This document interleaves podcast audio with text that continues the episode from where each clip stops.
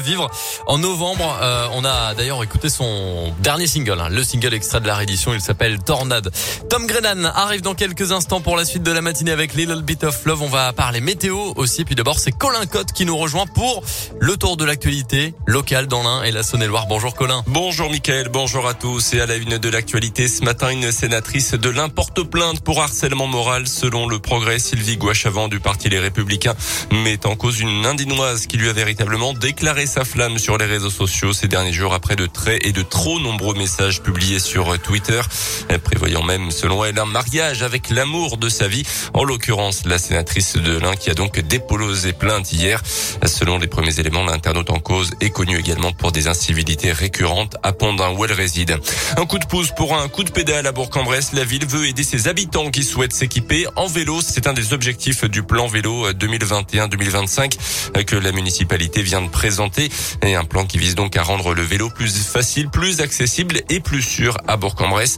Le montant de l'aide s'élève à 30% maximum du prix du vélo, 100 € maximum pour un vélo classique, 300 € pour un vélo électrique et 400 € pour un vélo cargo. Sébastien Guéraud, l'élu en charge des déplacements à la ville de Bourg. Les gens nous le demandent. Il y a des gens qui nous disent on a une voiture, elle nous coûte déjà dans un contexte en plus de hausse du prix de l'essence. Et il y a des gens qui disent avoir un vélo en plus, c'est un surcoût à l'achat. Tout le monde ne gagne pas 3 000 € par mois. Donc les gens qui sont à 1 200, 1 300 €, ils ont la voiture à entretenir. Le fait d'acquérir un vélo qui peut faire 300, 400, 500 €, pour eux c'est quand même un coût. Donc l'aide pour nous est très importante. Il y a eu une précédente aide qui avait été versée par l'agglomération il y a 2 ou 3 ans et ça avait fonctionné. Donc nous, on s'est fixé 1 an pour aider les Burgiens sans déterminer d'enveloppe préalable. On verra comment ça se passe dans les tout premiers mois de l'année 2022. Et pour bénéficier de cette aide, il faut avoir plus de 16 ans, maximum 2 vélos par ménage. Ça concerne les vélos achetés neufs ou d'occasion entre le 20 octobre 2021 et le 31 décembre 2022 avec facture à l'appui. Ce jeudi, c'est la journée nationale de la qualité de l'air et le constat est effrayant. En 2018, 3 enfants sur 4 en France respiraient un air pollué et les plus pauvres sont les plus touchés selon une étude publiée ce matin par l'ONG Résor Action Climat. Une pollution de l'air responsable de 48 000 décès chaque année en France, dont 4 300 en Auvergne-Rhône-Alpes, selon les derniers chiffres de Santé publique France. La pollution de l'air dans l'Ain serait responsable de 411 décès entre 2016 et 2018. Dans le reste de l'actu, il avait fait tomber sa prof en classe au collège de Comble-la-Ville en région parisienne sous les rires de ses camarades. L'agression avait été filmée et diffusée ensuite sur Internet. Un ado de 15 ans est écopé de 5 mois de prison avec sursis hier. La justice l'a également condamné à 140 heures de travaux d'intérêt général.